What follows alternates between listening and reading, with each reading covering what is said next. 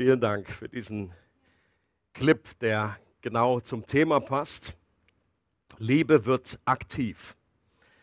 Wir befinden uns in dieser Serie The Power of Love und wir betrachten verschiedene Facetten der biblischen Liebe. Wie sieht diese Liebe aus? Was ist eine falsche Vorstellung von dieser Liebe, die wir besser ablegen? Und wie können wir die Kraft dieser Liebe selber erleben und an andere weitergeben? Der erste Johannesbrief hilft uns dabei als praktische Orientierungshilfe. Er ist wie so eine Straßenkarte, die uns hilft, in Richtung Liebe unterwegs zu sein. Und heute das Thema, wie gesagt, Liebe wird aktiv. Wir lesen einen Vers, den es in sich hat, ein Abschnitt, 1. Johannes 3, Verse 16 bis 18. Da sagt Johannes, was Liebe ist, haben wir an dem erkannt, was Jesus getan hat. Er hat sein Leben für uns hergegeben. Daher müssen auch wir bereit sein, unser Leben für unsere Geschwister herzugeben. Angenommen, jemand, der alles besitzt, was er zum Leben braucht, sieht seinen Bruder oder seine Schwester Not leiden. Wenn er sich ihnen nun verschließt und kein Erbarmen mit ihnen hat, wie kann da Gottes Liebe in ihm bleiben? Meine Kinder, unsere Liebe darf sich nicht in Worten und schönen Reden erschöpfen, sie muss sich durch unser Tun als echt und wahr erweisen. Und dieser Abschnitt, der ist nichts für schwache Nerven. Right? Johannes hängt hier die Messlatte der Liebe unglaublich hoch. Wenn es nicht in der Bibel stehen würde, würde wohl kein Preacher einfach das hier so raushauen. Da hätte ich nicht den Mut dazu. Der Geist Gottes sagt durch Johannes, wir sollen bereit sein, unser Leben für unsere Geschwister zu geben. Hast du mit diesen Gedanken, lass dir den mal auf der Zunge zergehen. Wir sollen bereit sein, schau dich mal um, guck, wo deine Geschwister sind, wo sie sitzen und frag dich selbst. Frag nicht den anderen, bist du bereit, dein Leben für mich zu geben, sondern frag dich selbst, bist du, wärst du bereit, dein Leben für den anderen hinzugeben? Johannes sagt ja nicht, wir sollen einander nur beim Umzug helfen. Das ist auch nett, wenn das geschieht. Oder wir sollen immer wieder vergeben. Das ist schon mal eine Stufe mehr. Sondern das Kostbarste, was wir haben, unser Leben, wir sollen bereit sein, für unsere Geschwister unser Leben hinzugeben. Und ich glaube, dass Johannes das hier genauso meint, wie es sich anhört. Für die frühen Christen war das keine theoretische Übung. Viele haben ihr Leben füreinander gegeben. Und diese Art von Liebe hatte eine unglaubliche Durchschlagskraft für viele, die viele Menschen, vor allen Dingen die Nichtgläubigen, überhaupt nicht einordnen können, konnten. Und auch heute ist das in vielen Ländern, in denen Christen verfolgt werden, ein ganz reales Szenario. Äh, Im Expresso hatten wir erst den guten Mann von Open Doors, der uns ein bisschen da eingeführt hat. Immer wieder werden Christen, die gefangen genommen wurden, vor die Wahl gestellt, andere Christen oder ganze Gemeinden zu verraten oder selber zu sterben, vielleicht manchmal sogar unter Folter. Und viele Christen wählen den Tod, wählen die Folter, um ihren Brüder zu retten. Und die Frage ist, wie sieht das bei dir und bei mir aus? Sind wir bereit, füreinander unser Leben zu lassen?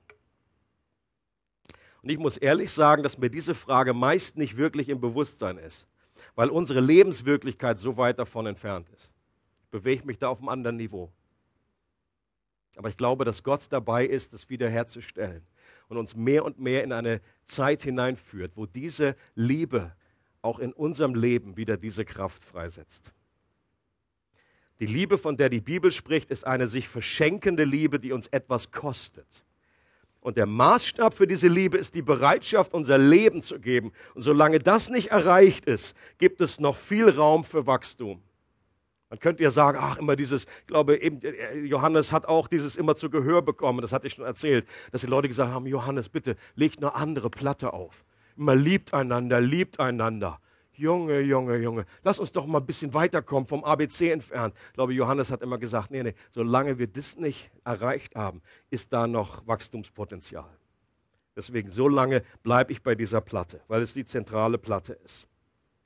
Und Johannes argumentiert in diesen Versen vom Größeren zum Kleinen, wie das sehr oft in der Bibel geschieht. Vom Größeren zum Kleinen. Er sagt, wenn 1,80 Meter beim Hochsprung die anvisierte Höhe ist, dann sollten wir auf jeden Fall die 1,20 Meter hinbekommen. Macht Sinn? Und die 1,20 Meter sind in seinem Beispiel, wenn ein Bruder oder eine Schwester Not leidet und wir die Ressourcen haben zu helfen, dann bedeutet zu lieben, dass wir dieser Not begegnen. Dass wir etwas von dem verschenken, was wir haben, was uns wertvoll ist, uns etwas kostet. Nicht nur aus unserem Überfluss, irgendwie aus der Portokasse, sondern auch Christen damals, auch Christen heute, sie haben äh, gefastet, um etwas anzusparen, um etwas weiterzugeben. Sie haben äh, etwas verkauft von dem, was sie hatten und haben es anderen weitergegeben. Das hat sie e etwas gekostet von dem, was ihnen wertvoll war und ist.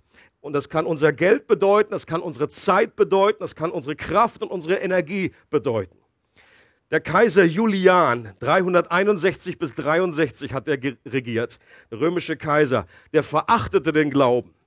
Er gab aber zu, dass das Christentum deswegen immer mehr Anhänger gewann, weil seine Großzügigkeit gegenüber Armen so attraktiv war.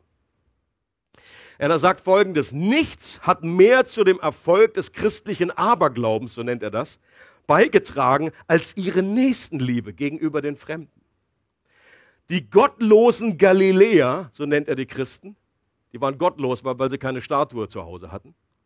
Die gottlosen Galiläer kümmern sich nicht nur um ihre eigenen Armen, sondern auch um die unseren. Und er hat gedacht, wieso das? Das verstehe ich nicht, das macht keinen Sinn.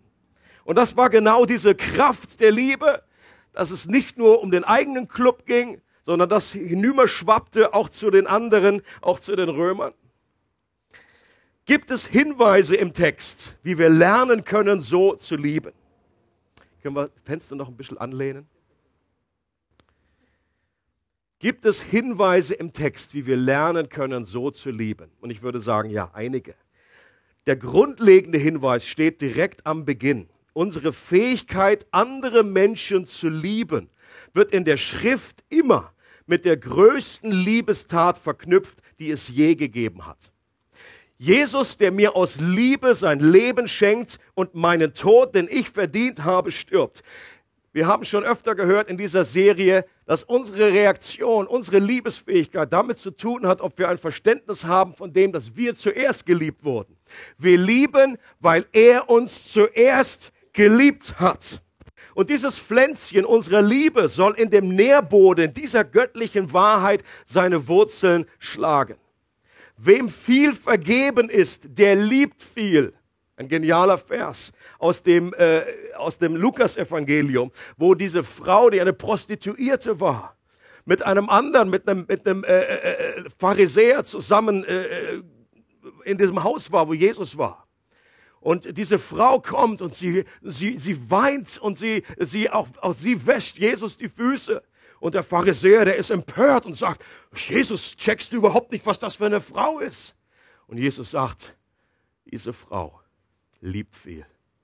Und den Grund sagt er, warum? Weil ihr viel vergeben wurde.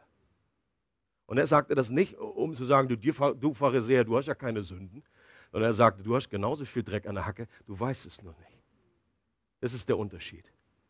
Und je mehr wir verstehen, wie viel uns vergeben wurde, Je mehr wir uns als geliebt wissen, umso mehr. Und deswegen gründet unsere Liebe, unsere Aufforderung zu lieben immer wieder. Die Bibel bringt das immer wieder in Zusammenhang mit dem zentralen Liebestat, mit dem, was am Kreuz von Golgatha geschehen ist. Dass Jesus sein Leben für uns gegeben hat. Timothy Keller sagt, die Antwort auf unsere Motivationslosigkeit und Gleichgültigkeit ist nicht ein stärkerer Appell an unser schlechtes Gewissen, sondern ein tieferes Verständnis vom Evangelium. Das finde ich genial ausgedrückt.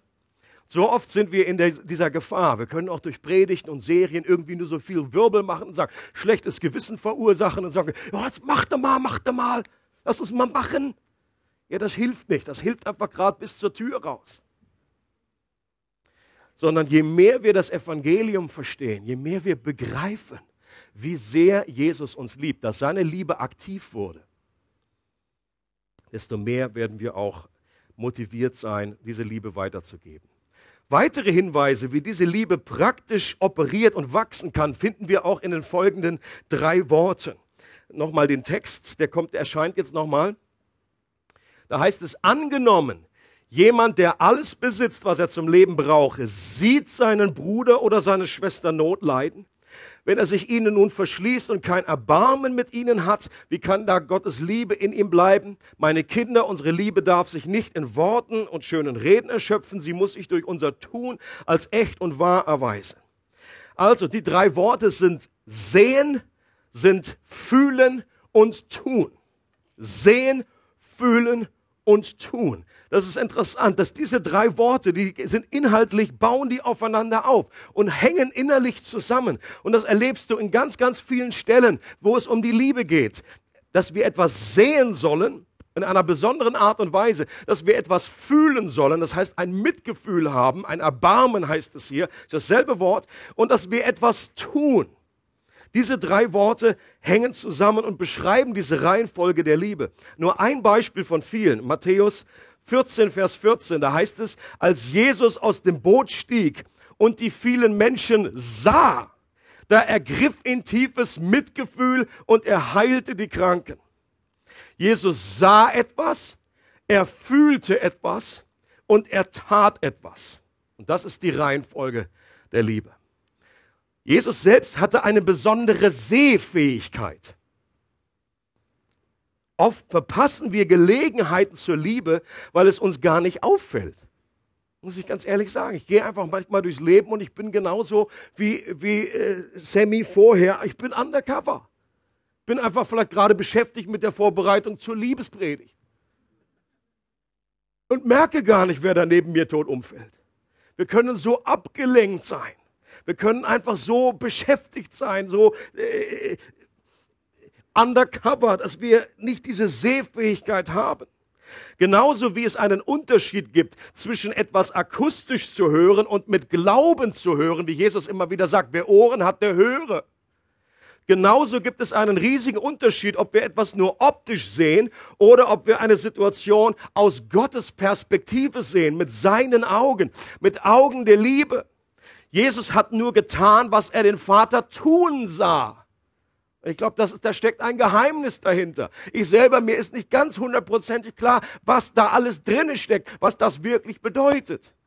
Aber ich möchte das für mich rausfinden. Ich möchte so eine Beziehung haben zum Vater, dass ich im Grunde weiß, was Gott jetzt gerade tut, dass ich hinter die, hinter das äußerst Sichtbare sehe. More than meets, more than meets the eye, oder? Sagt, heißt es im Englischen. Äh, mehr als das, was wir einfach nur optisch wahrnehmen. Dass wir geistliche Hintergründe sehen, dass wir verstehen, was Gott jetzt in einer Situation möglich machen möchte. Jesus sah zum Beispiel den Glauben von Menschen. Wie kann man Glauben sehen? Er sah etwas. Er hatte ein Gespür, eine Sensibilität für etwas. Und deswegen sagt er auch, dass wir unsere Augen aufheben sollen nicht mehr undercover, sondern wir sollen, hebt die Augen, sagt er, und seht die Ernte, seht die Möglichkeiten, seht das, was Gott tun möchte. Das ist ja gerade die 70, das 70-jährige äh, Ende des Krieges äh, wird gerade in, den Medien und so weiter an verschiedener Stelle wird es wie gefeiert, obwohl dieses Wort ziemlich dämlich klingt in diesem Zusammenhang. Krieg ist immer furchtbar und egal, wer dann gewonnen hat hin und her. Aber äh, natürlich ist es eine, eine, eine, etwas, etwas Frohmachendes, dass diese Leidenszeit da zum Abschluss gekommen ist. Ähm, eine äh, berühmte Frau, vielleicht habt ihr gelesen schon von ihr, Corrie ten Boom, war eine holländische äh, äh, Frau, eine Powerfrau, äh, die mit ihrer Schwester zusammen, Betsy, äh, Menschen Zuflucht gegeben hat. Ich glaube, das waren politisch Verfolgte, auch Juden, hat sie Zuflucht gegeben, was darin resultierte, dass sie in Ravensbrück äh, in dem Frauen-KZ gelandet ist, wo ihre Schwester Betsy dann auch gestorben ist. Und sie selber, Corrie ten Boom, hat überlebt und hat später äh, Bücher geschrieben, ist durch die ganze Welt gereist. So eine ganz kleine, schnucklige alte Frau mit Koffer. Äh, aber unglaubliche Power oder weil sie, weil hinter ihrem Leben einfach eine unglaubliche Kraft und Liebe und Gnade steckte. Einer ihrer äh, äh, Schergen, die sie da irgendwie gefoltert haben und so weiter, auch ihre, ihre Schwester mit letztendlich umgebracht hat, der saß eines Tages in einer von ihrer Veranstaltungen. Ich habe das, glaube ich, auch schon mal vorgelesen, Anna Preach. Und dann ging es darum, dann hat sie, glaube ich, selber auch über Vergebung geredet. Und dann ging es dann zum Schluss darum, okay, wie sieht es jetzt aus? Bist du bereit, diesem Mann zu vergeben? Und sie erzählt, wie sie gekämpft hat, wie er fast schwindlig wurde, wie er heiß und kalt wurde, aber wie sie es dann doch gemacht hat. Und in dem Moment war eine unglaubliche Kraft in diesem Raum. Und auch dieser Mann kam dann, glaube ich, äh, äh, zum Glauben. Sie erzählt in einem ihrer Bücher, dass eine Person, die ihr Leben in ihren späten Teenagerjahren sehr beeinflusst hat, das war ein Mann aus Indien. Als Junge schon begann dieser Mann Jesus zu hassen. Er wusste etwas über Gott, doch die Bibel der Christen war nach seiner Auffassung eine gewaltige Lüge. Und einmal nahm er eine Bibel und verbrannte sie und meinte mit dieser Handlung öffentlich seine Verachtung diesen Lügnern gegenüber, diesen Lügen gegenüber zum Ausdruck zu bringen. Wenn Missionare an ihm vorbeigingen, bewarf er sie mit Matsch. Doch in ihm war eine schlimme Ruhelosigkeit. Er hatte ein Verlangen danach, Gott zu kennen. Er selbst erzählte, was dann geschah. Auch wenn ich glaubte, eine gute Tat getan zu haben, indem ich die Bibel verbrannte, fühlte ich mich unglücklich. Nach drei Tagen konnte ich es nicht mehr aushalten. Ich stand früh morgens auf und betete, dass wenn Gott wirklich existiert, er sich mir offenbaren solle.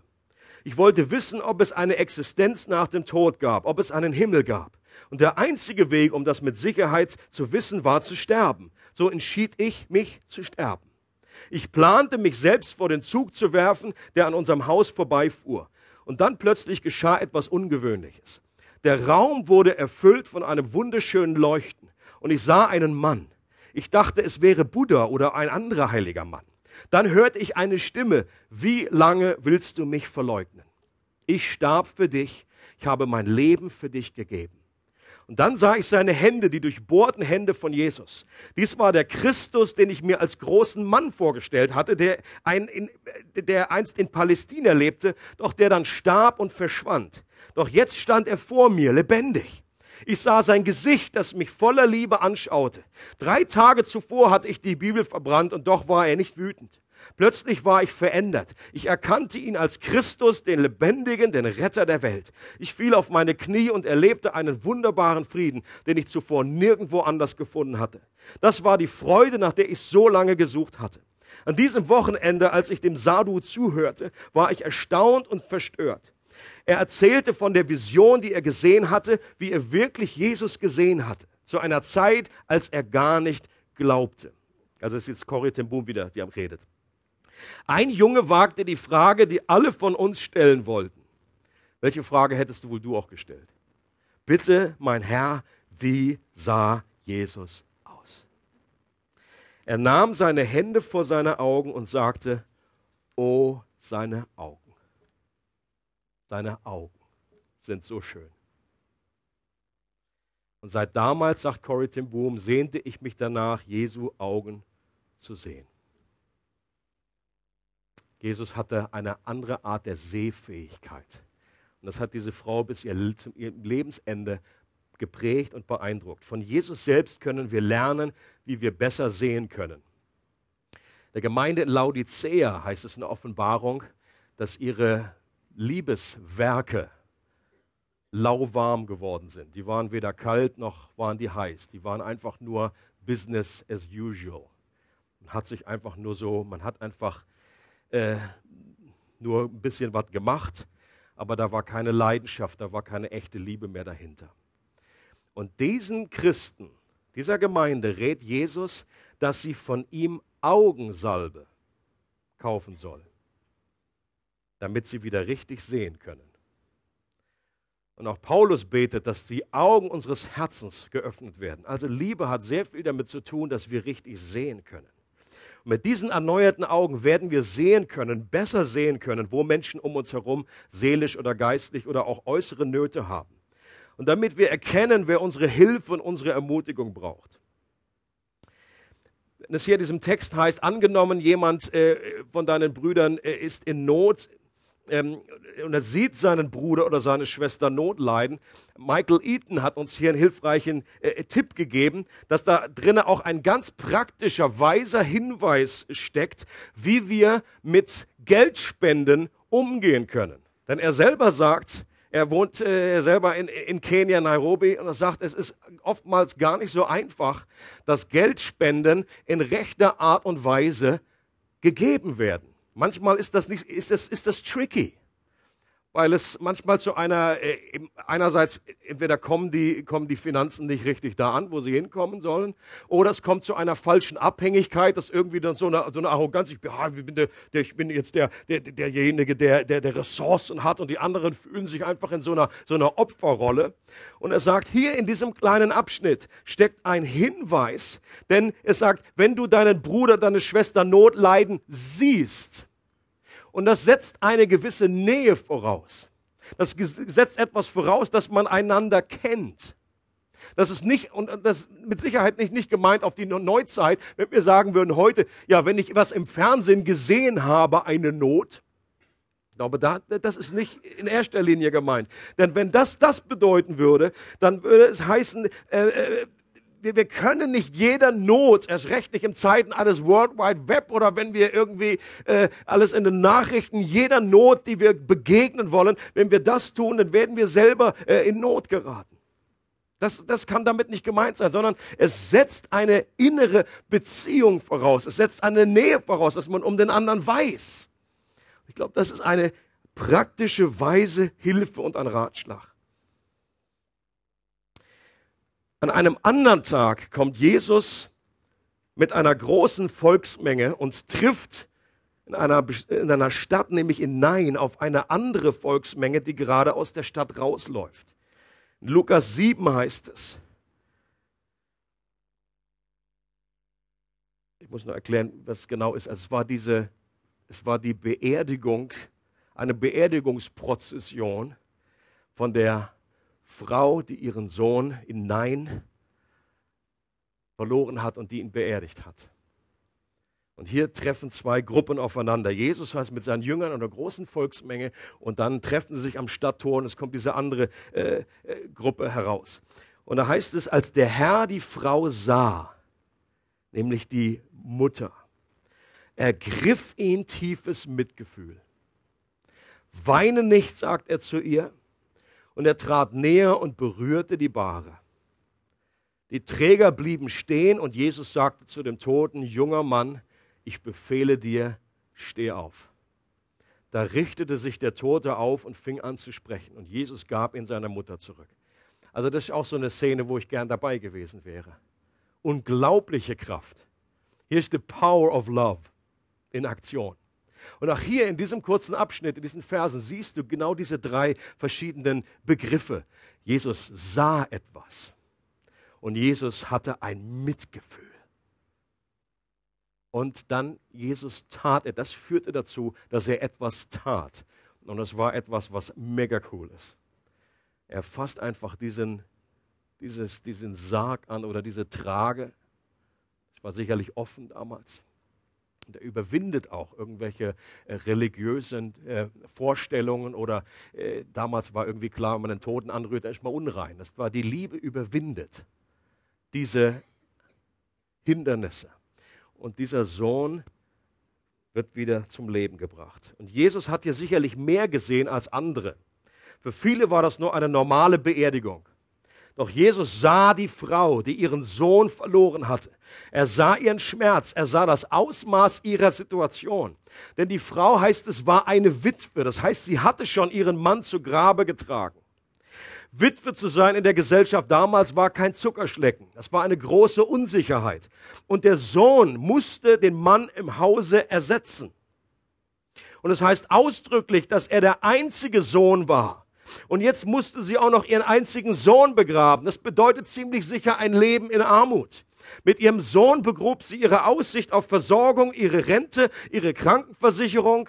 Und sehr wahrscheinlich musste sie zusätzlich noch unter dem Tratsch des Dorfes leiden, die einen verfrühten Tod oft als Bestrafung für Sünde ansah. Das war so die Lebenssituation. Und das hat Jesus gesehen. Er hat nicht nur gesehen, da ist die Frau, die jemand beerdigt, sondern er hat das gesehen. Er hat da einen Einblick bekommen. Und als das Jesus äh, sieht, führt das zu einem tiefen Mitgefühl. Er wurde innerlich bewegt, Erbarmen und Barmherzigkeit. Alles Übersetzungen von demselben einen Wort. Auch hier finde ich das Englische gut. Her heart went out. Ihr Herz, das ist nach außen gegangen.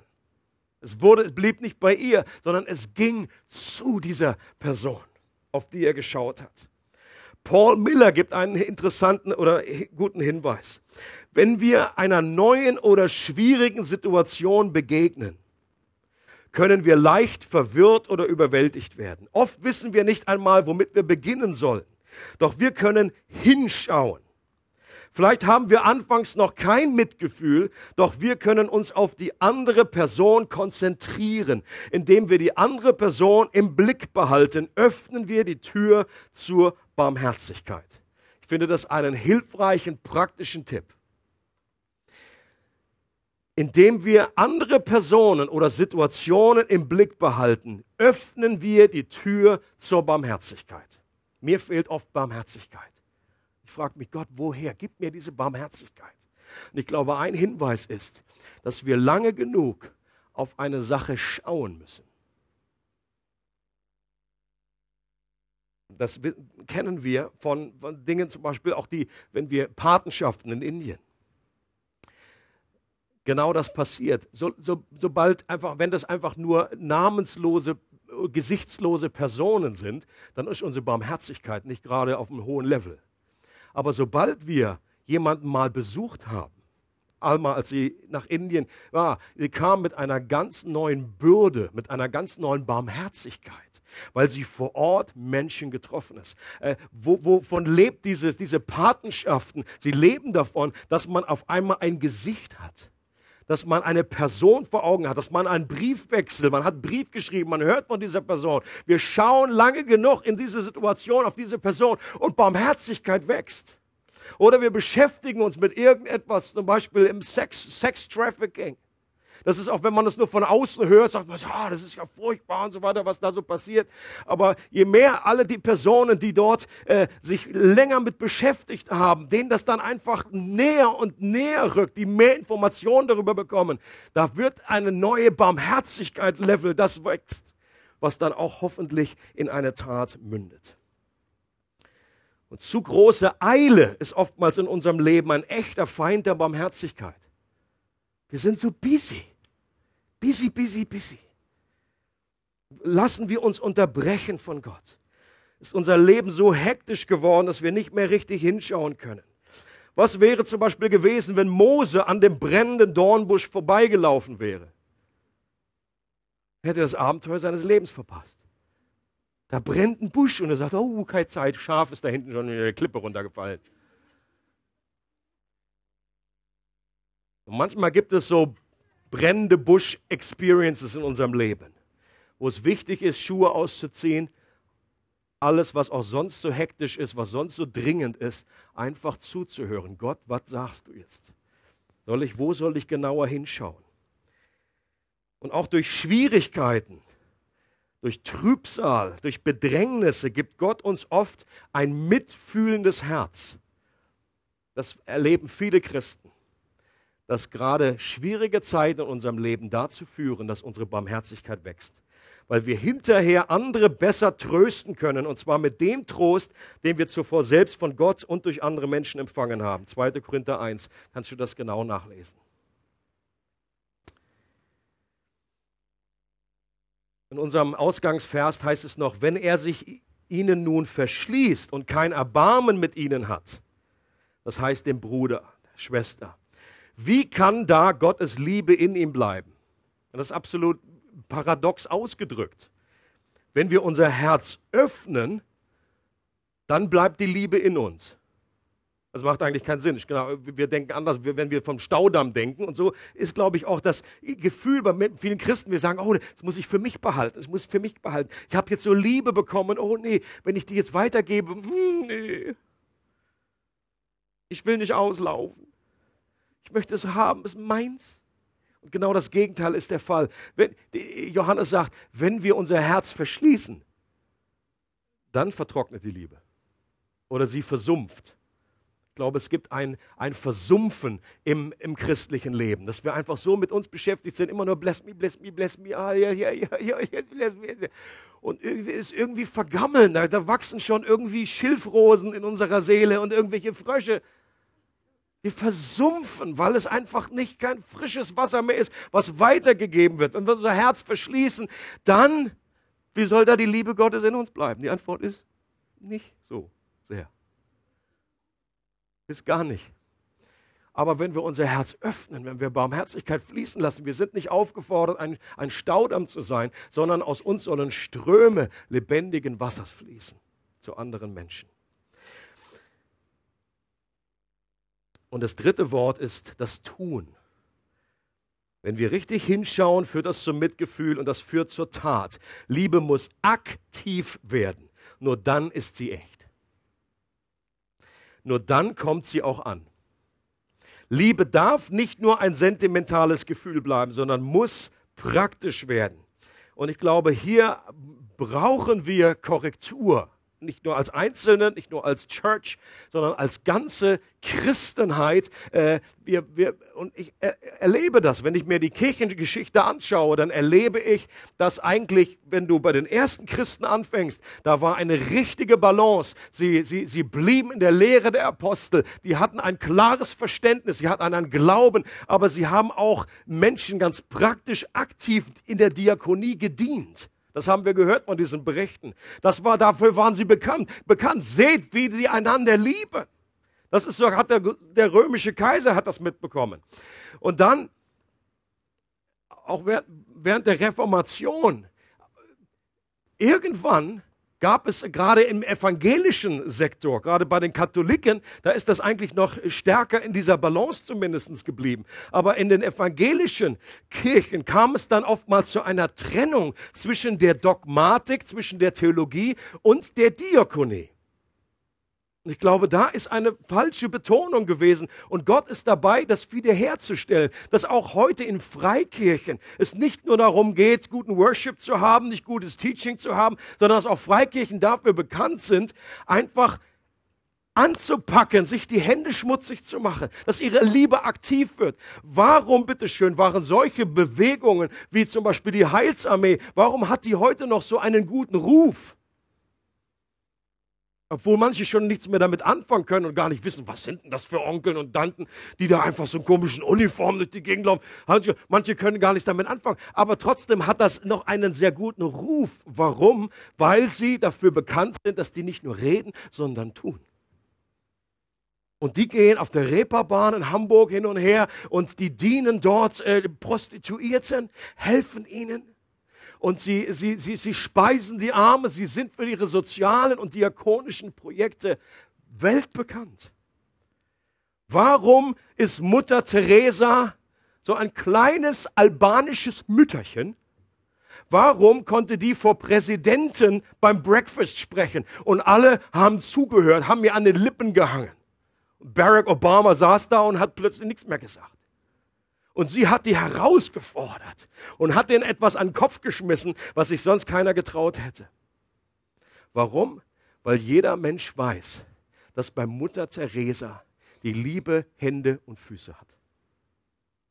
Es hat Hand und Fuß. Das war nicht nur irgendwie netter Talk, sondern sie hat mit ihrem ganzen Leben das symbolisiert und eben auch ausgelebt, dass Liebe praktisch wird. Und so heißt es dann auch in unserem Vers, den wir gelesen haben. Meine Kinder, unsere Liebe darf sich nicht in Worten und schönen Reden erschöpfen.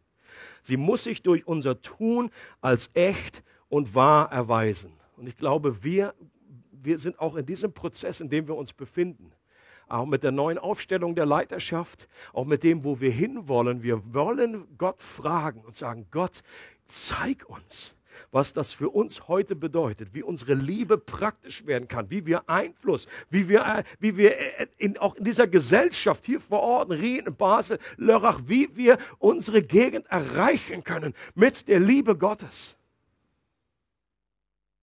Wir brauchen dazu Gottes Reden, Gottes Gnade. Und wie oft in unserem eigenen Leben haben wir uns etwas Gutes vorgenommen, mit einem Anruf jemanden zu ermutigen zum Beispiel oder einen Brief zu schicken. Oftmals sind es so kleine Impulse, die kommen. Vielleicht nur eine kleine Geste der Hilfsbereitschaft in der Nachbarschaft. Aber es ist beim Gedanken geblieben. Es ist nicht zur Tat gekommen. Die Aussage, ich bete für dich, die kann auch manchmal zur Ausrede verkommen. Natürlich ist Gebet immer gut. Und manchmal ist es auch ein, eines der besten äh, Dinge, die wir als, als Ausdruck der Liebe tun können, für Menschen zu beten. Aber wenn jemand eine echte Not hat und du sagst einfach nur, ich bete für dich, dann kann das irgendwie der Ausweg sein. Der, die, die, der Notausgang. Und oftmals ist es sogar so, dass wir das noch nicht mehr hinbekommen. Wir sagen so schnell, du, ich bete für dich. Und dann nächste Woche so, oh, ganz vergessen.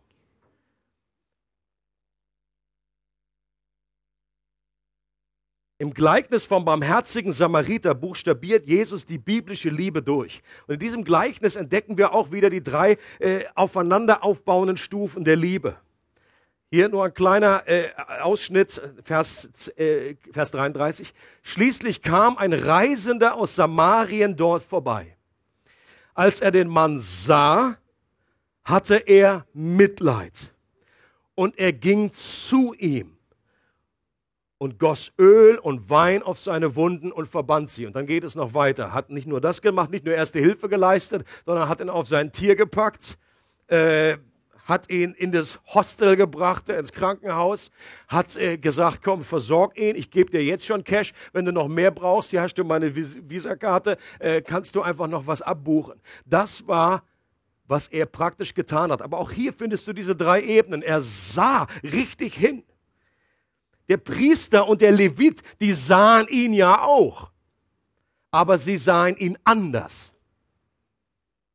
Sie sahen lieber weg und verschlossen ihre Herzen. Jemand hat gesagt, der Samariter sieht eine Person, der Priester und der Levit sehen ein Problem. Obwohl das die Offiziellen waren, obwohl das die offiziell professionell Frommen waren, haben die nicht Barmherzigkeit und Liebe geübt. Und was sagt Jesus am Schluss von diesem Gleichnis, wenn er Liebe hier ganz praktisch durchbuchstabiert? Was sagt er? Wer weiß es noch? Wir haben alle Angst. Er sagt, geh hin und handle du ebenso. Er sagt nicht, geh hin und glaube dasselbe. Er sagt nicht einfach, äh, denke irgendwie Happy Thoughts, sondern sagt, geh hin und handle ebenso. Jesus legt die Betonung auf die Tat. Denn erst wenn die Tat vollbracht ist, ist die Liebe auch echt und vollkommen und bei der Person angekommen. Echte Liebe wird aktiv. Sie sieht hin, sie fühlt mit und sie wird tätig. Und diese Liebe besitzt eine unglaubliche Power, eine unglaubliche Kraft. In Galater 5 heißt es, echte Kraft besitzt dagegen der Glaube, der durch die Liebe was wird? Tätig wird. Und das ist der beste Vers, der das, diese Wahrheit zusammenfasst. Und nicht nur unseren Geschwistern gegenüber, sondern auch hier beim barmherzigen Samariter sagt Jesus, macht deutlich, diese beiden Worte, das ist das Problem für uns heute. Für uns ist Samariter schon ein guter.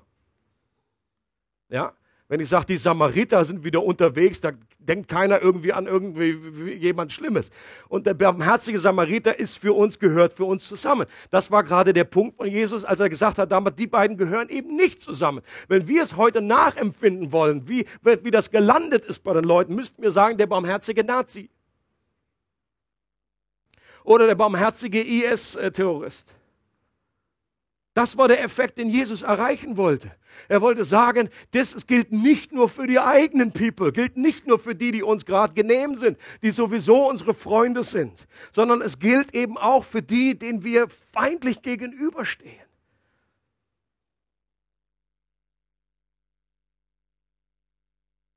Was das alles bedeutet, auch ich glaube für uns, auch für unsere als Church, für uns, für überhaupt die Christen, auch hier in, in der Schweiz, in Europa, wir müssen uns innerlich vorbereiten.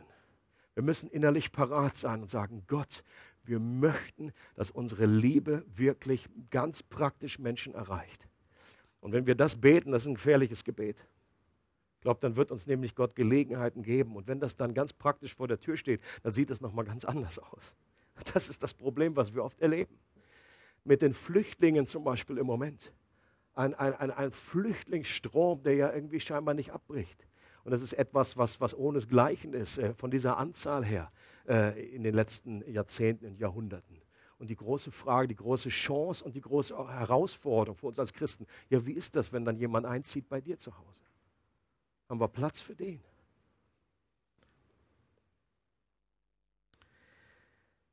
Zu lieben bedeutet die Kontrolle zu verlieren über unseren Kalender, unser Geld und unsere Zeit. Wenn wir lieben, dann sind wir nicht mehr der Meister, sondern werden zum Diener. Und die große Frage ist, sind wir bereit dazu? Sind wir bereit dazu? Und es ist oft riskant. Liebe ist risky. Ich finde Liebe nicht einfach. Da lässt sich gut drüber predigen. Aber das ist nicht einfach, das umzusetzen. Auch die Weisheit zu haben, sagen, Gott, was, was hilft mir zu sehen? Und deswegen habe ich das auch, es geht mir nicht um einen Aktivismus nach dem Motto, oh, mal Ärmel hochkrempeln, wir müssen einfach mehr machen. Nein, wir müssen erst mehr sehen von dem, was Gott, was der Vater tut. Wir brauchen diese Sensibilisierung, wir brauchen diese Antennen und wir brauchen ein echtes Empfinden, einfach nur etwas zu tun, ohne dieses Mitgefühl. Und wir für Menschen beten, dass sie gesund werden. Betest du für sie nur, damit du irgendwie eine Gott-Story erzählen kannst und sagst, Mensch, endlich habe ich auch mal einen. So ein Kerbel da irgendwie so in, deine, in deinem Gürtel ja, und du fragst Leute, kann ich für dich beten? Wir haben ja gerade so eine Serie am Laufen. Ist mir eigentlich egal, wie es dir geht, aber ich will eine Gottstory. Oder Jesus äh, sammelt er nicht irgendwelche Brownie Points, sondern er hatte ein tiefes Mitgefühl. Er hatte ein Mitgefühl. Und es ging, und interessanterweise aus, aus, aus, aus der Sicht der Bibel ist das Herz nicht hier oben, sondern hier unten. Es wird nämlich immer gesagt, er, es ging in ihm irgendwie in den Eingeweiden, er hatte, es bewegte sich da innen was. Da sitzt das Herz, da sitzen die Gefühle, da sitzt das, was zu den Menschen geflossen ist. Als er die Menge sah, als er den Blinden sah, als er die, äh, bei der Speisung der 5000, als er die Menge gesehen hat, da ging sein Herz zu ihnen raus, ein Mitgefühl. Und, und Liebe ist etwas Riskantes. Wir wissen nicht, wir, wir, wir öffnen unser Herz, wir wissen nicht, wie der andere reagiert. Und oft sagen die nicht, oh, das ist ja toll, dass du gekommen bist. Boah. Zum Schluss noch ein Zitat von C.S. Lewis. Lieben, er schreibt das in einem Buch, was man Liebe nennt. Lieben heißt verletzlich sein. Liebe irgendetwas, und es wird dir bestimmt zu Herzen gehen oder gar das Herz brechen. Wenn du ganz sicher sein willst, dass deinem Herzen nichts zustößt, dann darfst du es nie verschenken, nicht einmal an ein Tier. Umgib es sorgfältig mit Hobbys und kleinen Genüssen, meide alle Verwicklungen, verschließ es sicher im Schrein oder Sarg deiner Selbstsucht. Aber in diesem Schrein, sicher, dunkel, reglos, luftlos, verändert es sich. Es bricht nicht, es wird unzerbrechlich, undurchdringlich, unerlösbar. Die Alternative zum Leiden oder wenigstens zum Wagnis des Leidens ist die Verdammung. Jesus möchte, dass das genau nicht passiert, sondern dass unsere Herzen weich bleiben, dass, sie, dass wir etwas sehen, dass wir etwas fühlen und dass es zu einem Tun kommt. Wir haben euch diese Flyer äh, auf die Stühle gelegt. Und zwar ist das eine Aktion, die in der letzten Juniwoche läuft. Und wir möchten euch einfach dafür äh, sensibilisieren, euch informieren und euch auch empfehlen, da mal näher hinzusehen, nämlich in diesen Flyer oder auch in das Internet, äh, wo weitere Informationen stehen. Das ist von verschiedenen Gemeinden zusammen äh, in Basel, in der Umgebung von Basel wird es durchgeführt. Und äh, passend zum Thema Love in Action. Auf der Webseite gibt es einen kurzen Clip aus Zürich von letztem Jahr, was da gelaufen ist, wie das abgelaufen ist. Und auch hier gibt es, es, es, sammelt sich gerade im Internet verschiedene kleine Aktionen. Das fängt auch vom äh, sein Leben geben in kleinen Portionen, zum Beispiel Blutspende eine gute Anwendung, wenn wir noch nicht so weit sind und sagen, ich bin noch nicht parat, mein komplettes Leben zu geben, aber ein paar Liter kannst du haben. paar Liter. Ja, zum Beispiel. Oder Nachbarschaftshilfe, äh, Reinigungsaktionen äh, oder äh, Lernhilfe, was auch immer angeboten wird. Das soll im Grunde eine Inspiration, eine Anregung zum kreativen Denken anregen. Und die Idee ist folgendes, dass ihr euch in euren Kleingruppen überlegt, ob ihr euch bei so einer Aktion mit beteiligt. Man kann sich da im, äh, online im Internet anmelden und sagen, an dem Tag kommen wir mit so vielen Personen. Das ist im Grunde dann schon vorbereitet. Ihr könnt einfach sagen, ich bin mit dabei. Oder ihr nehmt einfach so eine Inspiration, äh, so, eine, so eine Idee und sagt, Mensch, so etwas machen wir auch. Zum Beispiel in unserer Nachbarschaft, mit unserer kleinen Gruppe. Und äh, hier haben wir eine Person, von der wir wissen, dass Not ist, die alleine ist. Und wir gehen einfach zu der und putzen der einfach mal durch die Küche oder mähen den Rasen oder äh, fahren den Hund tot. Nein! Natürlich gehen mit ihm Gassi, meine ich. Okay?